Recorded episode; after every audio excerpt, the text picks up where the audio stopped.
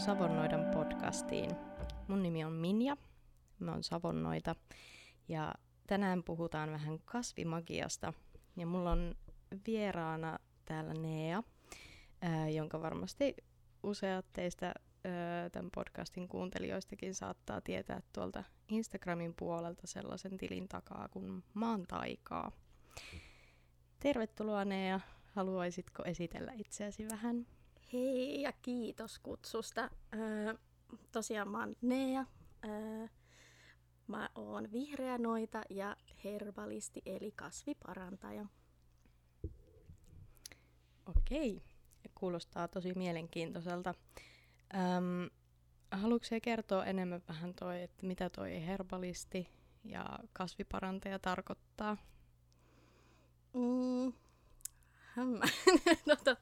Jos jotenkin lyhyesti pitäisi selittää, niin ehkä se nimikin on vähän niin kuin kertoo, että mä parannan kasveja käyttäen, mutta sitten myös mä käytän kasveja kaikella mahdollisella tavalla tukemaan niin kuin hyvinvointia ja mä tarjoan ihmisille yrttineuvontaa ja yritän opastaa ja valistaa ihmisiä semmoiseen niin kuin monipuolisempaan kasvien käyttöön.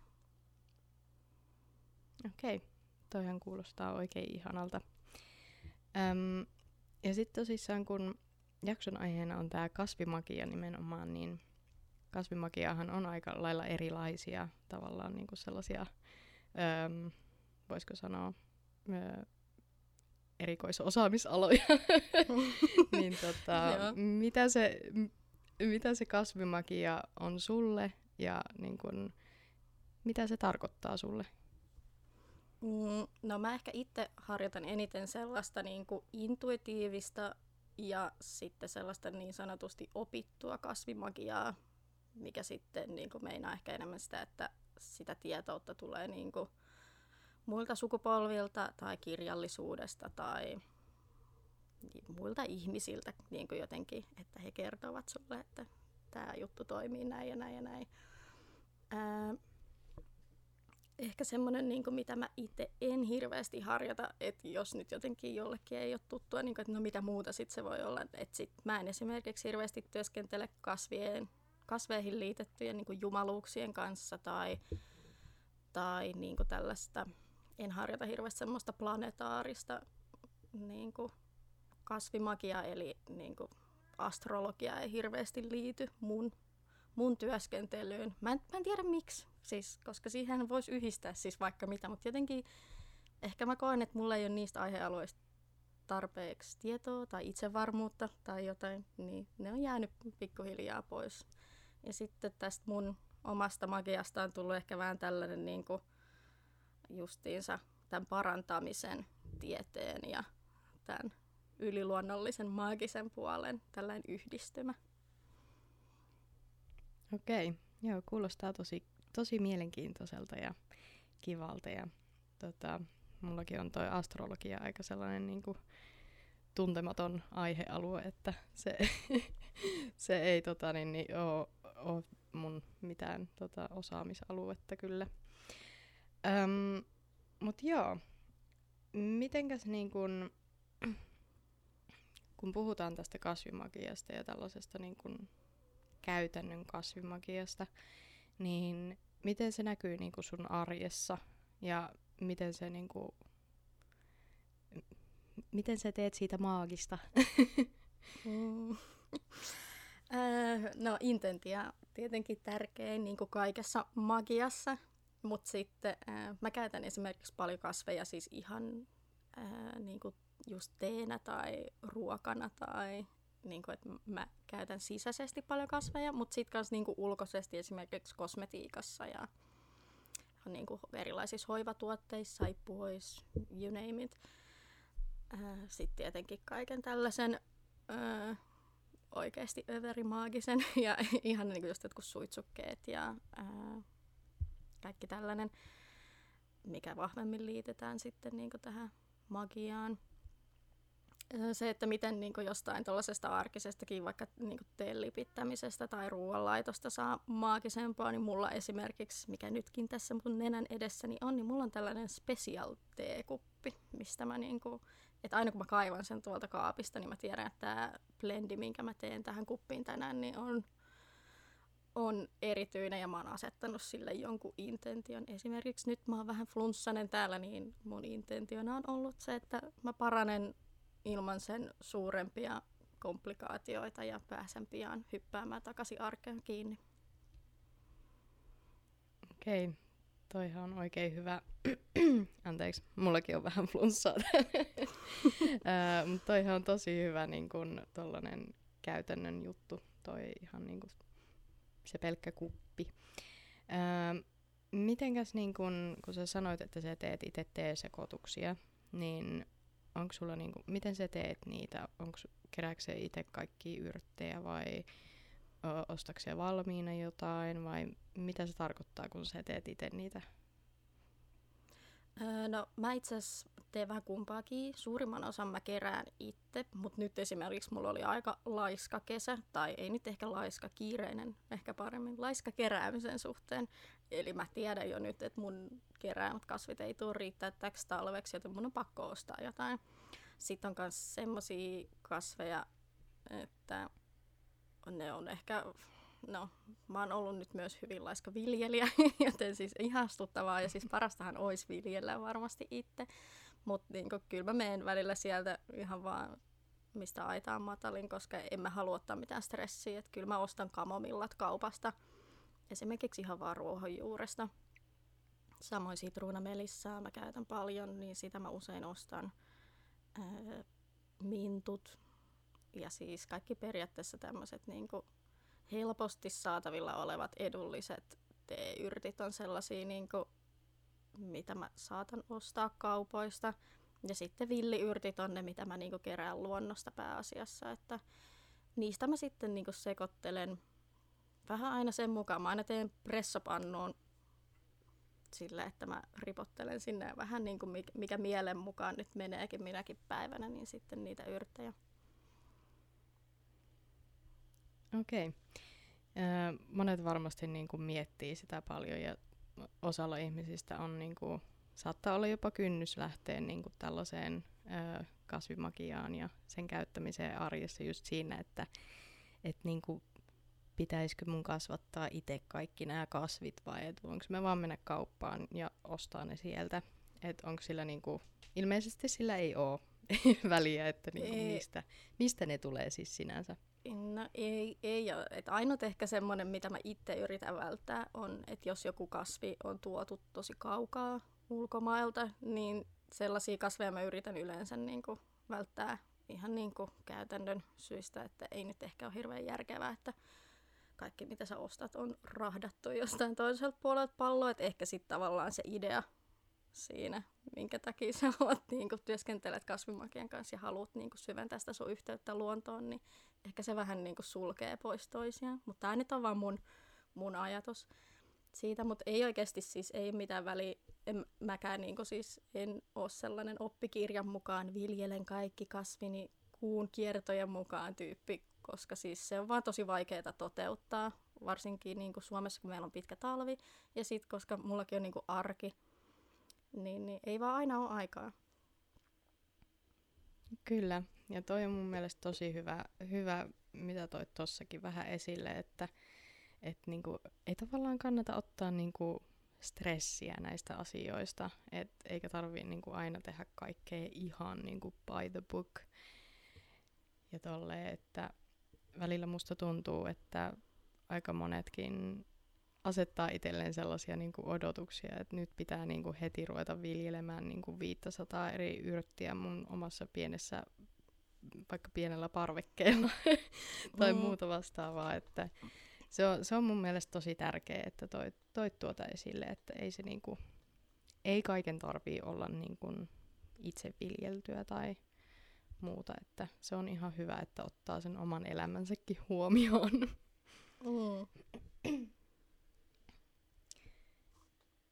Joo, mitenkäs sitten sä mainitsit noista villiyrteistä ja niiden keräämisestä, niin minkälaisia, niin kun, jos haluat vähän avata, että mitä ne villiyrtit ensinnäkin on, miten niitä kerätään, mistä niitä löytyy ja niin kun, miten voi oppia keräämään niitä. Joo, no siis villiyrtit on siis tällaisia meidän luonnonvaraisia kasveja, eli mitä tahansa tuolla ulkona kun kasvaa, ei siis mitä tahansa, mutta siis semmoisia, joista voidaan sanoa varmalla, että ne on turvallisia käyttää, ja niitä on monia siis ennen vanhaan paljon käytettykin ravintona, että sitten pikkuhiljaa viljelykulttuurin myötä ja tavallaan tämä meidän kulttuuri ylipäätänsä, kun ruokakulttuuri ja kaikki on muuttunut, niin ne villiyrtit on vähän jäänyt pois ja ne on korvattu justiinsa esimerkiksi ulkomaisilla mausteilla tai sitten kaikki tietää varmaan jotkut jäävuorisalaatit ja tällaiset, mitä niinku ennen ei ehkä ole käytetty niinkään. Ja no villiyrttien keräämisestä sillä, että no niitä voi periaatteessa kerätä mistä vaan, niin sanotusti puhtaalta alueelta. Tärkeintä on tietenkin tietää se, että mitä kerää. Eli ehkä semmoinen ensimmäinen vinkki olisi tavallaan se, että ole aina varma siitä, mitä sä keräät. Ja tässäkin niin kuin sellainen maltti, niin kuin tämän kasvimagiankin, tai ton, niin kuin just niissä tuon viljelyn kanssa, että sun ei tarvi niin kuin tietää heti 500 kasvia, vaan siis opettele 1-2 kasvia kesässä. Niin sillä pääsee aika nopeasti jo alkuun. Ja tosi monet noista on semmoisia, jotka on meille kaikille tuttuja. Esimerkiksi mä veikkaan, että kaikki suomalaiset tunnistaa esimerkiksi voikukan, koivun, apilan esimerkiksi. Että siinä nyt on niinku hyviä ensimmäisiä, millä aloittaa. Sitten voi lähteä pikkuhiljaa laajentaa justiinsa vaikka maitohorsmaa, vadelmaa. Niinku, siis se maailma on aivan rajaton, mutta mitä kiirettä ei sen kanssa kyllä pitää, ja kannattaa kyllä jo siis ehdottomasti suositella lähteä vaikka jonnekin villiyrttikurssille tai lainaamaan kirjastosta noita villiyrttikirjoja, ja niissä kerrotaan tosi hyvin tavallaan justiinsa siitä, että mikä se määritelmä vaikka sille puhtaalle keruualueelle on. Samoin myös sitten tietenkin kannattaa noihin jokaisen oikeuksiin tutustua, koska ne nyt on yleisesti ylipäätänsä semmoinen asia, mihin ehkä kaikkien meidän kannattaisi niinku perehtyä enemmän, kun liikutaan ja toimitaan tuolla luonnon keskellä. Joo, tosi hyviä vinkkejä kyllä tuli siinä. Mitenkäs sitten esimerkiksi nuo kasvit, mitä sä tuossa mainitsit, vaikka voikukka, niin mihin kaikkeen sitä voi käyttää? Voiko siitä syödä kaikki osat? Ja mihin sitä voi käyttää?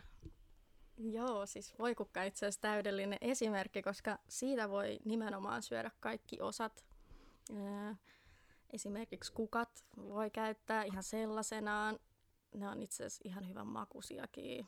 Niistä voi tehdä siirappia. Sitten niistä kukkanupuista voi tehdä semmoisia ns-kapriksia. Voi kukaan varsista, mä oon nähnyt, että on tehty spagettia. Sitten lehdistä Voi tietenkin käyttää vähän niin kuin salaatin tapaan. Ja, sitten voi kukaan voi kuivata ja käyttää niin kuin viherjauheena tai johonkin vaikka suolasekotukseen tai jotain. Ja sitten juuren voi paahtaa ja kuivata ja siitä tulee... Siis sitä kun keittää, niin sit siitä tulee sellainen aivan ihana pähkinäinen superjami herkkujuoma. Okei, vautsi. Onko toi siis silleen, että niinku noita kaikkia osia pystyy syömään ihan siis sellaisenaan ilman mitään käsittelyä? Joo, mutta siis tää nyt on vähän mielipideasia, mutta mun mielestä ainakin voikukan lehdet ja varsi on aivan järkyttävän makuisia, että siis mä en itse käytä niitä, koska musta se on sellainen todella kitkerä. Niin, se on vaan pahan makuinen. Siis mun tulee vähän mieleen, kun joku söisi korvavaikkua tai jotain, mutta siis mä itse kuivaan sen ja mä teen siitä viherjauhetta. Joo, siis toi oli oikein hyvä kuvaus siitä mausta, koska mä oon ihan samaa mieltä muutamastakin villiyrtistä. Silloin kun mä rupesin keräämään itse villiyrttejä Ja mä sitten ihan innoissani kokeilin kaikkia erilaisia. Ja sitten mä olin osasta silleen, että hyi, että miten kukaan voi syödä tätä, että on ihan kauhean makuusta. Yep. Mut kyllä niistä sitten löytyy sellaisia, että niin kun, et kun löytää sen tavallaan oikean tavan vaikka valmistaa sitä tai käyttää sitä jossain ruuassa tai teessä, niin se itse asiassa on tosi hyvän makuinen sitten. Tai se tuo jotain makua johonkin sekoitukseen tosi kivasti. Joo, ehdottomasti. Ja Sami Thalberg, tällainen villiyrttikokki, sanoi jotenkin tälleen voi kukasta, että kun sitä vetää pari kourallista hampaat irvessä, niin sit sieltä alkaa löytää jotain pähkinäisiä, kauniita, hienoja vivahteita, mutta mä vieläkin ootan tätä ihmepäivää, millä tää tapahtuu, että mä en ole vielä löytänyt. Mutta jos ehkä jollain muulla on hienommat makunystyrät kuin meikäläisellä, että siitä vaan kokeilemaan. Kyllä. Haluatko sen jakaa, että miten sitä juomaa tehdään, koska mä en ole kuullut tuosta juomasta, mistä se kerroit. Siitä juuri. Niinku kuullut. Joo. Joo, eli no nyt varsinkin syksyllä on hyvä aika kerätä juuria, koska syksy on sellainen aika, että kasvet alkaa varastoimaan kaiken energian sinne juuriin talvehtimista varten. Joten nyt on erityisen hyvä aika jakaakin tästä vähän tätä reseptiä. Eli periaatteessa siis puutarhalapiolla käy kaivaa, tai sitten semmoisella on sellaisia rikkaruohon, mä en oikein tiedä miksi niitä rikkaruohon jotain poistajia, millä saa sen juuren sieltä niinku kaivettua. Sen jälkeen ne tietenkin pitää pestä. Ja mä oon tehnyt silleen, että mä viipaloin ne juuren palat pieniksi ensin, sit mä paahdan niitä 100-asteisessa uunissa jonkun tunnin tai jotain. Ja sen jälkeen mä heitän ne blenderiin. Yleensä ne ei niinku kuivu siinä paahtamisen aikana vielä, joten siitä tulee vähän sellaista möhnää. Sitten mä levitän sen möhnän uudestaan leivin paperille ja paahdan niitä uudestaan. Siellä uunissa, kunnes siitä tulee ihan sellaista kuivaa, rapeaa, vähän niin kuin purua. Ja sitten sitä kuivaa purua sä vaan keität kiehuvassa vedessä 15 minuuttia. Yhteen kuppiin lisään menee semmoinen 2 ruokalusikallista sitä rauhenta. Ja siinä on tosi sellainen hieno pähkinäinen. Sitä on sanottu tai käytetty vähän kahvinkin korvikkeena, mutta ei siinä mun mielestä kyllä kahvimaista makaa. Mun mielestä se on sellainen hieno pähkinäinen paahdettu maku. Todella herkullinen. Kannattaa kokeilla.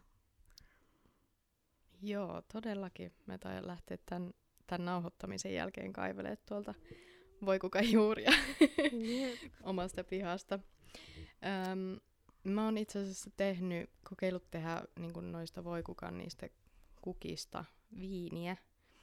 Ja se oli yllättävän hyvää.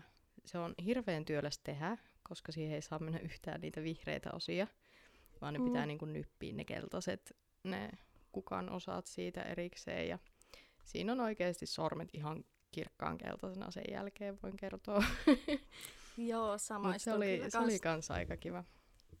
Joo, voin kuvitella, että siinä on varmaan aika samanlainen vivahde kuin tuossa siirapissa, että kun siinä kanssa otetaan ne lehdet. Se siirappi maistuu tosi paljon niin kuin hunajalta, että vegaanit, vink vink, siitä vegaanista hunajaa. Tosi moni on sanonut, että ihan kuin hunajaa söisi. Ja sitä voi käyttää kyllä teen sekaan ja kaikkea ihan samalla tavalla. Kyllä, joo. Voikukka on kyllä siis niinku tosi niinku yllättävän monipuolinen ja se on just sellainen mun mielestä aika hyvä yrtti tai kasvi, mistä voi aloittaa niinku tällaisen kasvien kanssa työskentelyn, koska sen nyt tunnistaa varmasti kaikki. Joo, ehdottomasti ja se on muutenkin siis todella terveellinen kasvi. Tekee hyvää maksalle muun muassa, että sitä kyllä siis ihan just sen takia itsekin kuivaan niitä lehtiä ja kaikkea, vaikka siitä niin kuin tuoreena ja siitä mausta pidäkään, että just saa sitten ne terveyshyödyt, mitä siinä sitten on rutkasti. Kyllä. Joo, mitenkäs sitten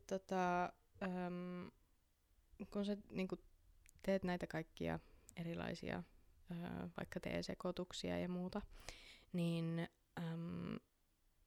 käytätkö se jotain näitä ihan vaikka Suomesta löytyviä villiyrttejä, niin teetkö se loitsuja tai käytätkö se niitä yleensä jossain sellaisessa, vai onko se sitten enemmän sellaista niin kuin keittiömagiaa niin sanotusti, tai silleen, että se sekoitetaan siihen ruokaan ja sitten siinä on se tietty intentio?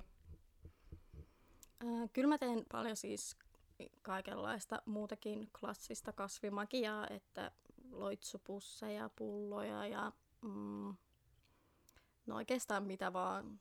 Yksi sellainen yleinen, mulla on siis tämmöinen pieni pata, että mulla on siellä esimerkiksi vaikka hiiliä ja mä heitän niitä yrttejä vaan sitten sinne. Että kyllä mä käytän niitä paljon niin kuin magiassakin, mutta mä oon ehkä vähän sellainen hillitty magian harjoittaja omalla tavallani, että mä jotenkin, ehkä musta tuntuu, että mä harjoitan magiaa yleensä vaan semmoisessa todellisessa tarpeessa. Että mä en ihan hirveästi ehkä sitten niinku rupee niinku loitsimaan, ellei mulla on niinku sellainen, että mä koen, että nyt on tavallaan kaikki muut keinot käytetty.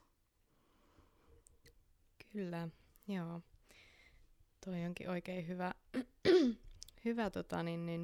aihe, mistä voisi varmasti pitää ihan oman jaksonsa myös, että ehkä se on aina tärkeämpää se niin kun käytännön tekeminen siinä omassa elämässä, ja sitten ne loitsut tulee vähän niin kuin boostaamaan tai avustamaan sitä omaa tekemistä.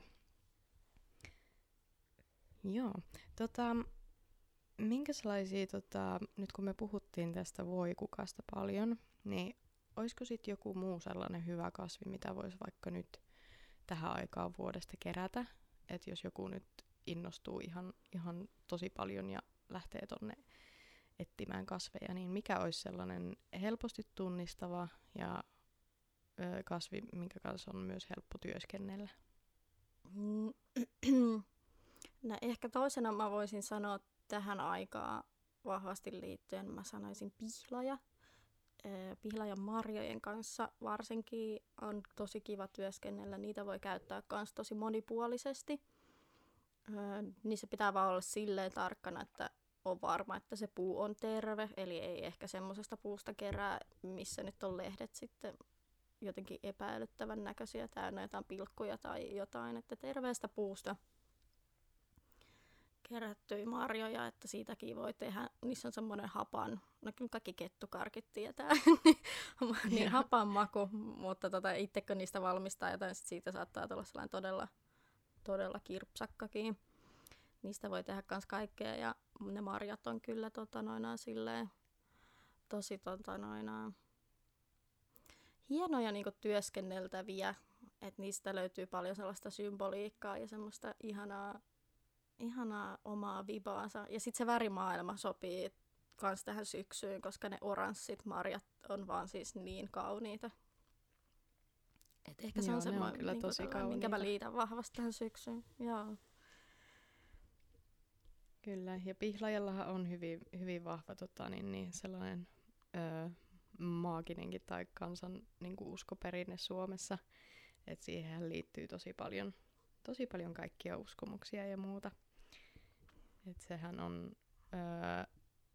tässä kuulijoille selitän nyt vähän, että pihlajiahan yleensä löytyy vanhojen talojen pihalta ihan sen takia, että pihlaja uskottiin, että se pihlajan niin kuin puun henki on sellainen suojeleva henki. Ja hyvin useasti siihen puujuurelle jätettiin sit jotain uhrilahjoja tai muuta, että niin kuin se puun henki suojelee sitä pihaa ja että kaikki kasvit kasvaa siellä hyvin. Ja sitten uskottiin myös, että niin kuin esimerkiksi niin kuin tällaiset keijut tai muut henget niin nimenomaan pitää niistä pihlajista, ja että nekin sitten tavallaan auttaa suojelemaan sitä pihaa ja kaikkia ihmisiä, jotka siellä asuu. Niin se on sellainen kiva pieni vähän historiapointti tähän väliin.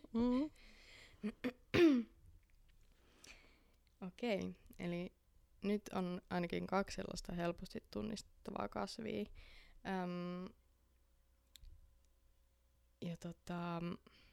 Nyt mulla katkesi ajatus kokonaan, että mitä mun piti sanoa. Joo, nyt sain taas ajatuksesta kiinni. Sanoit tuossa alussa siitä niin kasviparantamisesta, niin mua kiinnostaisi hirveästi tietää lisää siitä, että niin miten se... Miten kasveilla voi parantaa, miten se niinku toimii ja mitä se niinku käytännössä on, että jos sä teet sitä kasviparantamista?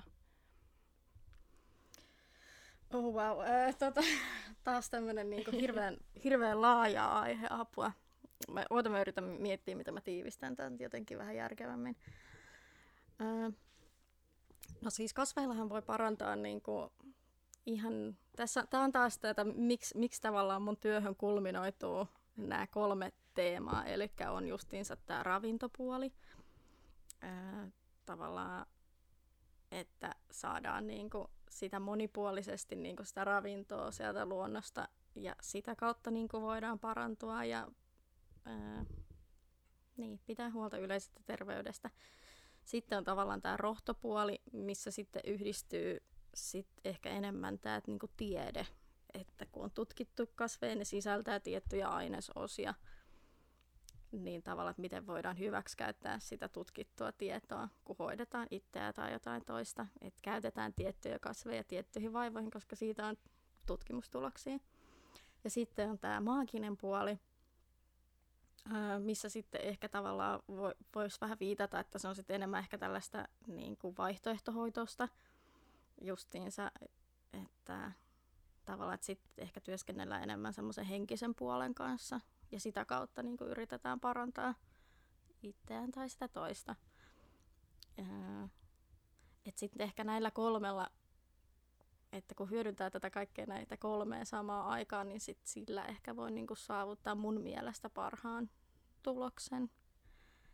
Että pitää huolen siitä, että syö monipuolisesti, käyttää niitä villiyrttejä ja kasveja ja sitten hoitaa itseään niillä oikeilla kasveilla, mistä tietää, että on sitä tutkittua tietoa.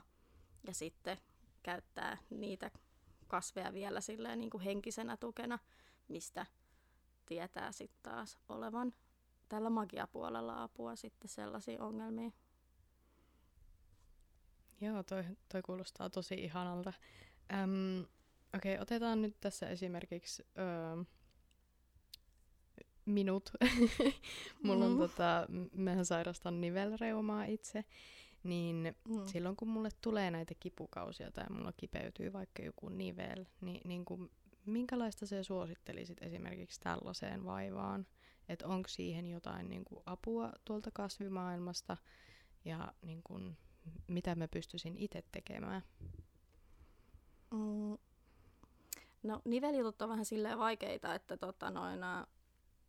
mä en itse asiassa niihin perehtynyt ihan hirveästi, mutta pitäisi kyllä enemmän. Mä en tiedä kuinka iso vaikutus tavallaan niin kuin esimerkiksi ruokavaliolla on nivelvaivoihin, pakko myöntää ei mitään hajua. Et ehkä sitten niin kuin tavallaan mä haluaisin tietää enemmän, että mitä sä tiedät siitä sun nivelvaivojen hoitamisesta. Mutta ulkoisesti ehkä niinku mä voisin miettiä nimenomaan semmoisia kipuihin auttavia niinku kasveja tai luonnon antimia. Että mä miettisin justiinsa, mulle tuli ekana mieleen ainakin mäkikuisma ja sitten kärpäsienet. Että ne vois olla ehkä riippuen vähän siitä, että minkälaisia ne kipujen niinku asteet on ja kuinka...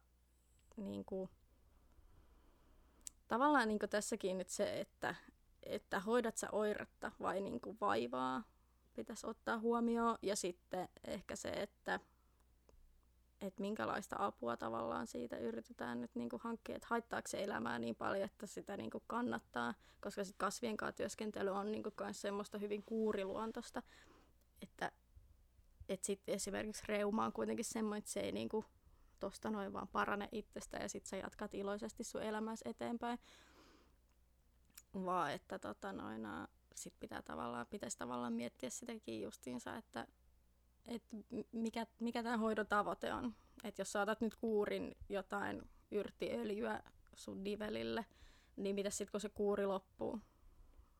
Että sittenhän saat tavallaan niiden samoja ongelmia äärellä anyway, koska et sä et voi vaan kuukausitolkulla vetää niitä kasvijuttuja, koska mä uskon, että niinku se kuitenkin kertyy sitten sun elimistöön ja kuormittaa sun elimistöä ja sitten siinä saattaa käydä silleen, että sun elimistö tottuu siihen, että se saa säännöllisesti jotain tiettyä ja sitten se on vähän niin kuin yhdentekevää. Et niin. Tämä on ehkä semmoinen juttu, mitä pitäisi pohtia vähän pitempään ja niin kuin laajemmalta, että silleen sen sijaan, että heittäisi vaan silleen, että no tosta noin, tappa vähän pepanttia niin taas voit paremmin tyylillä. Kyllä. Ja kyllähän sekin on tietysti varmaan hyvin yksilöllistä, että miten eri ihmiset niinku reagoi eri niinku näihin kasvihoitoihin ja tällaisiin. Joo, ehdottomasti. Ja niinku tietenkin allergeeneja on ihmisillä paljon, mitkä rajoittaa. Ja muutenkin siis moni saattaa olla ihan tietämättä vaikka allerginen jollekin kasville, mutta se ei vaan tule koskaan vastaan, koska sä et syö niitä villiyrttejä tai työskentele kasvien kanssa missään muussakaan muodossa. Että joo, kaikenlaisia kyllä yllätyksiä voi olla. Joo. Mitenkäs toi just kun puhutaan näistä allergeeneistä ja näistä, että jos on vaikka allerginen siitepölylle, niin pystyykö niitä villiyrttejä käyttämään tai keräämään vai onko siinä sitten sellainen, niin kuin, että big no-no?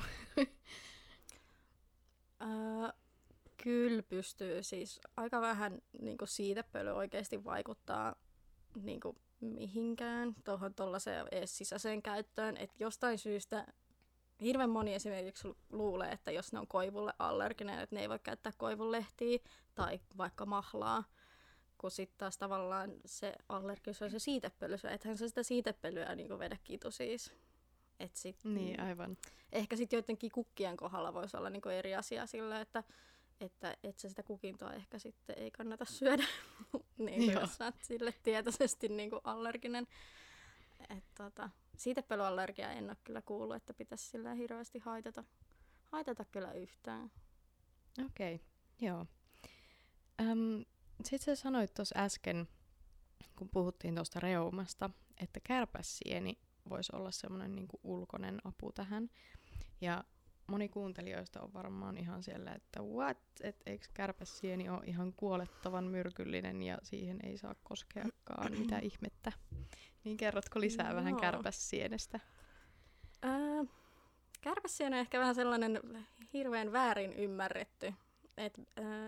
Ehkä mä selitän eka siitä, mitä niinku tämä myrkyllinen meillä suomalaisessa kulttuurissa tarkoittaa. Et kun meillä kun kirjoitetaan sienikirjaa vaikka, että joku on myrkyllinen, niin se voi tarkoittaa mitä vaan tavallaan niinku pienistä vatsavaivoista sitten vaikka niinku johonkin voimakkaaseen niinku vaikka oksenteluun tai kouristuksiin. Et siis se on tosi semmoinen suhteellinen käsite. Ja en mä niinku...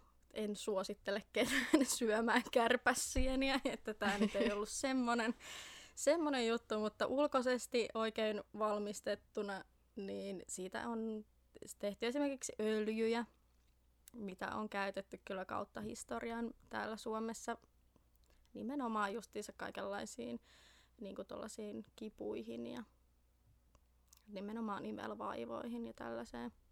Tästä löytyy enemmän ihan googlettamallakin. Aika vähän itse asiassa suomeksi, koska huomaa, että meillä on tosi vahvasti semmoinen, että se on vähän tabu ja sitten semmoinen leima just siitä, että apua, että se on myrkyllinen, koska meillä on lapsena sanottu kaikille, että älä me koske siihen, se on hieno värinen ja makea, älä koske siihen. Niin se on kaikille meille jäänyt niin iskostunut tonne, että me ollaan ihan silleen, että oh my god. Mut joo, kärpäsienestä on kyllä moneen. Mut sen kaavaan sitten niinku ihan niin kuin myrkyllisen kasvinkin kanssa, että sitten sellainen tietty varovaisuus siinä justiinsa, että et sä nuolaskele sun sormia heti keruun jälkeen tai niin kuin... Mitä? Eikö kaikki tee niin? Ei tiiä. Voi olla. Joo, en suosittele kokeilemaan. Mutta joo, tää on kans mielenkiintoinen aihe, tää niinku siis... myrkylliset kasvit ja sienet ja niinku niiden käyttö, koska hyvin monellahan tällaisella niinku myrkyllisellä kasvillakin, niin niillähän on niinku oikein annosteltuna niin hyvin parantaviakin vaikutuksia. Et ootko sä niinku tutustunut näihin tällaisiin? No siis jonkin verran joo, mutta tavallaan mä en tiedä, että onko se ehkä semmoinen aihealue, mistä mulla on hirveästi antaa muuta kuin se, että jos se kiinnostaa, niin ota yhteys johonkin, joka tietää siitä, niin se ihminen opastaa sua sitten siinä käytöstä. Että se ei ole ehkä semmoinen, mihin mä hirveästi haluan rohkaista ketään tai silleen kyllä, valistaa siitä sen enempää, se koska musta tuntuu, että sano vaan. Niin, että kyllähän siinä on omat vaaransa työskennellä sellaisten kasvien kanssa, koska ne voi oikeastikin aiheuttaa sit tosi vakavia reaktioita. Ja jotkut on ihan niinku kuolettaviakin niinku tiettyinä annoksina. Et ei se niinku... sano vaan. Ehdottomasti. Ja siis siinä on ehkä ongelma piilee tavallaan siinä, että se, että puhutaan pienistä annoksista, niin se on ihmisille niin suhteellinen. Ja sitten... jos sanoo tällä NS-maallikoille, jotka ei ole harrastanut kasveja tai joille kasvien keruu ja tällainen ei ole hirveän tuttua, niin sit heillä voi olla hirveän erilaiset käsitykset tavallaan siitä, että mikä on sellaista turvallista käyttöä ja mikä ei. Et sen takia mä ehkä jätän tämän aiheen vähän silleen tähän. Ymmärrän. Mut joo, tää on kyllä ihan oma... hyvin mielenkiintoinen aiheensa kanssa, että tosissaan jos niinku tällainen kiinnostaa ja hyvinhän niinku esimerkiksi noituudessa on vuosisatoja käytetty niinku ihan magiaan sellaisia tiettyjä kasveja, mitkä tunnetaan noitien kasvina nimenomaan ja ne saattaa olla hyvinkin myrkyllisiä, että niinku en missään tapauksessa suosittele, että lähet niinku tosta vaan etsimään niitä jostain metsästä ja keräämään niitä ja sitten niinku kokeilemaan, että kannattaa todellakin tutustua siihen hyvin tarkasti ja opetella, että niinku miten niitä voi käyttää ja niitähän voi käyttää ihan niinku vaikka loitsuissa ennemmin kuin sisäisesti, että älä käytä sisäisesti, jos et tiedä tarkkaan, että mitä teet. Joo, mun on kyllä pakko ehkä lisää tähän, että niinku, jos on kyse nyt oikeasti myrkyllisestä kasvista, niin ehkä silloin kannattaa niinku oikeasti miettiä, että onko se kasvi, mitä sä justiinsa tarvit, että olisiko sillä joku vaihtoehtoinen kasvi, koska sekin, että vaikka sä työskentelisit vaan magiassa sen kasvin kanssa, niin että jotkut kasvit saattaa olla jo kosketuksesta aiheuttaa esimerkiksi jotain oireita, tai jos sä vaikka sytytät sen tuleen, käytät sitä vaikka suitsukkeena, tai heität sen just johonkin pataan tai nuotioon tai jotain, niin se savu voi olla vaikka jotenkin haitallista. Et kyllä. Mä ehkä itse niin kun aina suosittelen sitä, että eti aina vaihtoehtoinen kasvi mieluummin, koska mullakin on niin kun eläimiä, ihmisillä on lapsia ja kaikkea, niin kun et turha ottaa se riski, että sä tuot himas tai niinku pyörittelet siellä sun jossain niinku yrttikorissa jotain myrkyllistä kasvia, että sit, vaikka sä olisit itse tarkka, niin sitten ehkä joku sun perheenjäsen ei olekaan tai jotain, että niinku, niitä riskejä on niin paljon. Kyllä, ja tälleen itsekin 5-vuotiaan äitinä, niin voin sanoa, että ne sormet kyllä kerkee ihan joka paikkaan. Et niinku, se on ihan sama, että miten varovainen sitä itse on.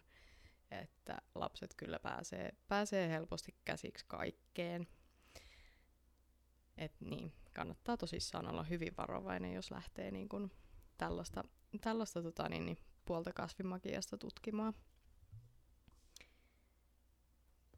Joo, kun puhuttiin tuosta kasviparantamisesta ja siitä, niin kuin, että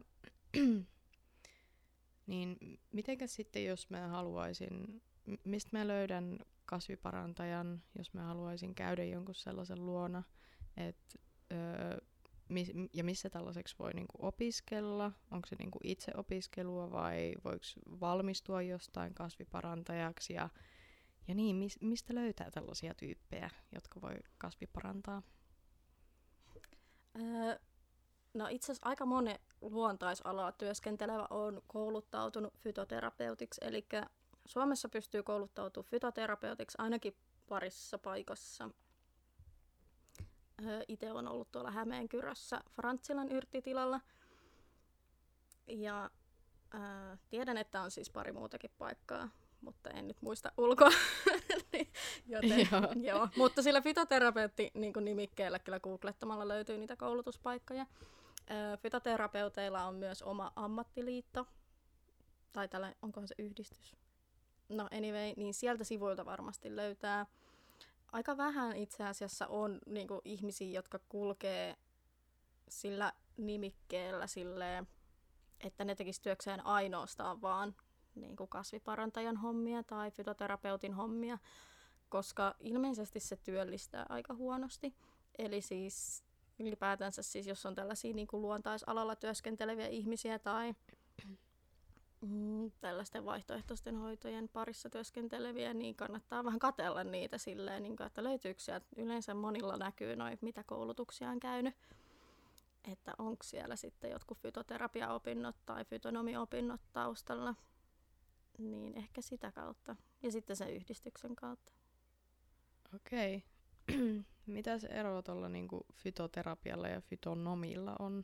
Nämä on silleen tosi outoja nimityksiä mulle.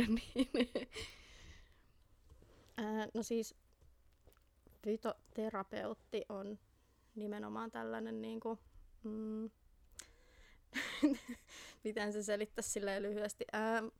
Niin kuin tavallaan kasvilääkintään kouluttautunut ammattilainen, joka nimenomaan erikoistuu niin kuin sellaiseen hoitamiseen.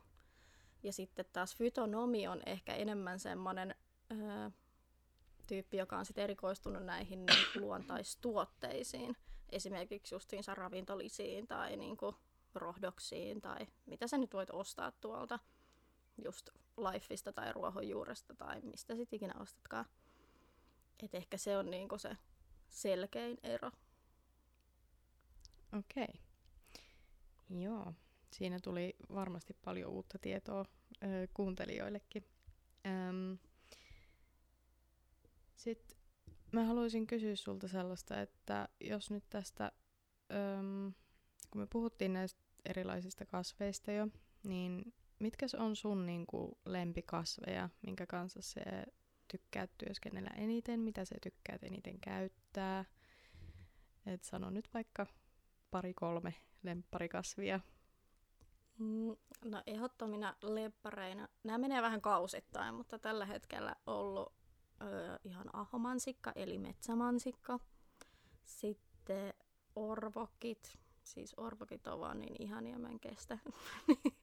Ja sit mä sanoisin sijankärsämä, koska se on niin... Se on vähän niinku... En mä tiedä. Se on vähän niinku vihreiden noitien musta suola, sanotaan näin. Että se on niinku, että toimii joka paikkaan, joka aikaan. Tavallaan pitää pahat loitolla. Se on kyllä semmoinen, mitä tulee käytettyä paljon. Ja nyt...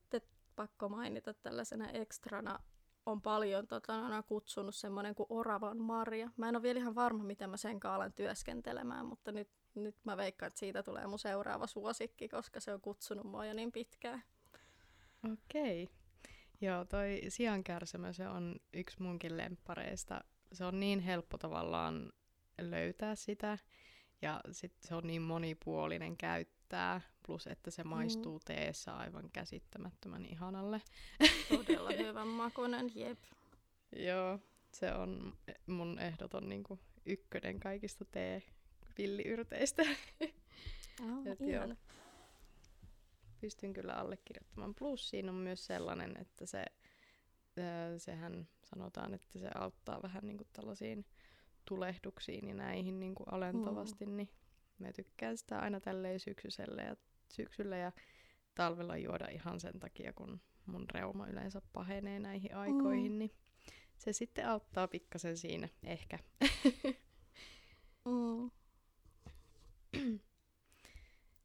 Joo, mitä sitten nyt, jos joku kiinnostuu tästä aiheesta, niin onko sulla jotain hyviä lähteitä tai kirjoja vaikka, mitä voisit suositella? Mitä voisi niin kuin lähteä vaikka kirjastoista etsimään tai vaikka ostaa itselleen?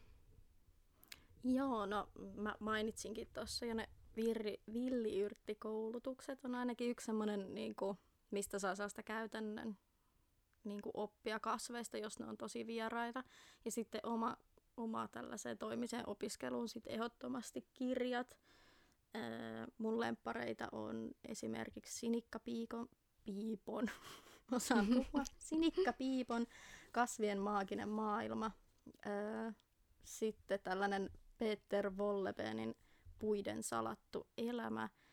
Ja sitten yksi iso suuri mun rakkaus on Sajah Popham, kirjoitetaan siis noin. Niin sellainen kirja kuin Evolutionary Herbalism, niin näistä lähtisin kyllä ehdottomasti niin kuin alkuun. Sitten jos kiinnostaa vielä vähän enemmän, niin sitten tuolla Sajah Pophamilla on myös podcasti semmoinen kuin The Plant Path, missä puhutaan myös paljon tavallaan ehkä sellaisen kasviparantajan näkökulmasta. Niin kuin tavallaan, että kun sä oot siinä ammatissa, niin ehkä siitä näkökulmasta paljon näitä juttuja. Ja sitten ehkä vielä yhtenä kirjana sanon ton Plant Spirit Healingin, jota on ollut mukana tekee Pam Montgomery ja Stephen Harrod Buchner. Okei, siinä tulikin hyvää listaa jo. Pääsee varmasti alkuun.